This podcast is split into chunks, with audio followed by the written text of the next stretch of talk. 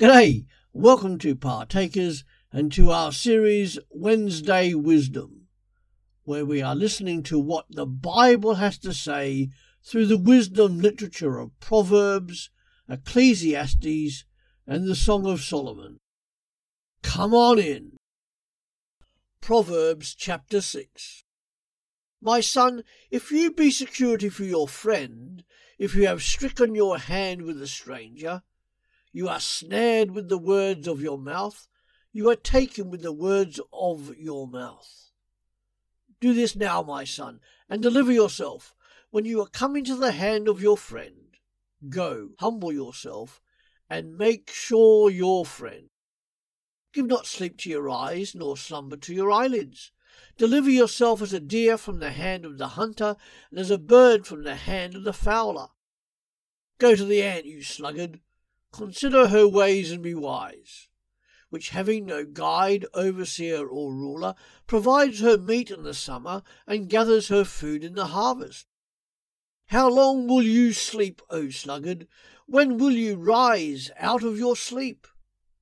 Yet a little sleep, a little slumber, a little folding of the hands to sleep, so shall your poverty come as one that travels, and your want as an armed man.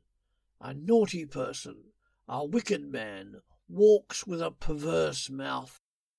He winks with his eyes, he speaks with his feet, he teaches with his fingers. Perversity is in his heart, he devises mischief continually, he sows discord.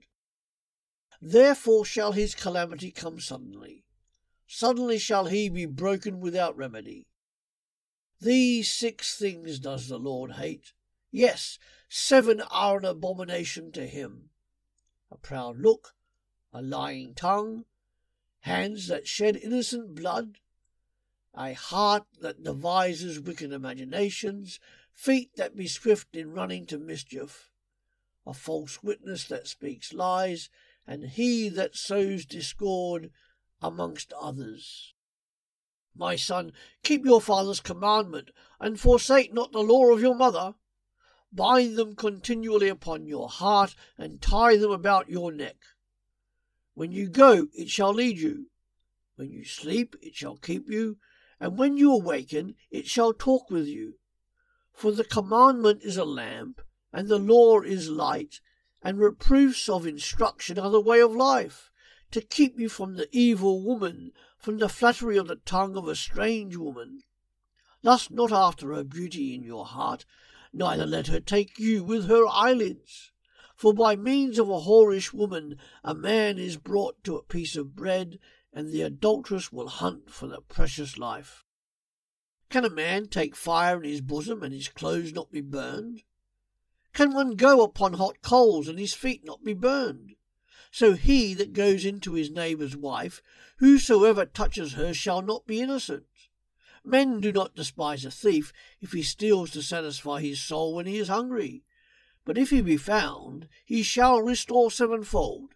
He shall give all the substance of his house. But whoever commits adultery with a woman lacks understanding. He that does it destroys his own soul. A wound and dishonour shall he get, and his reproach shall not be wiped away.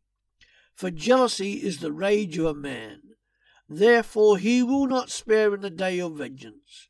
He will not regard any ransom, neither will he rest content, though you give many gifts.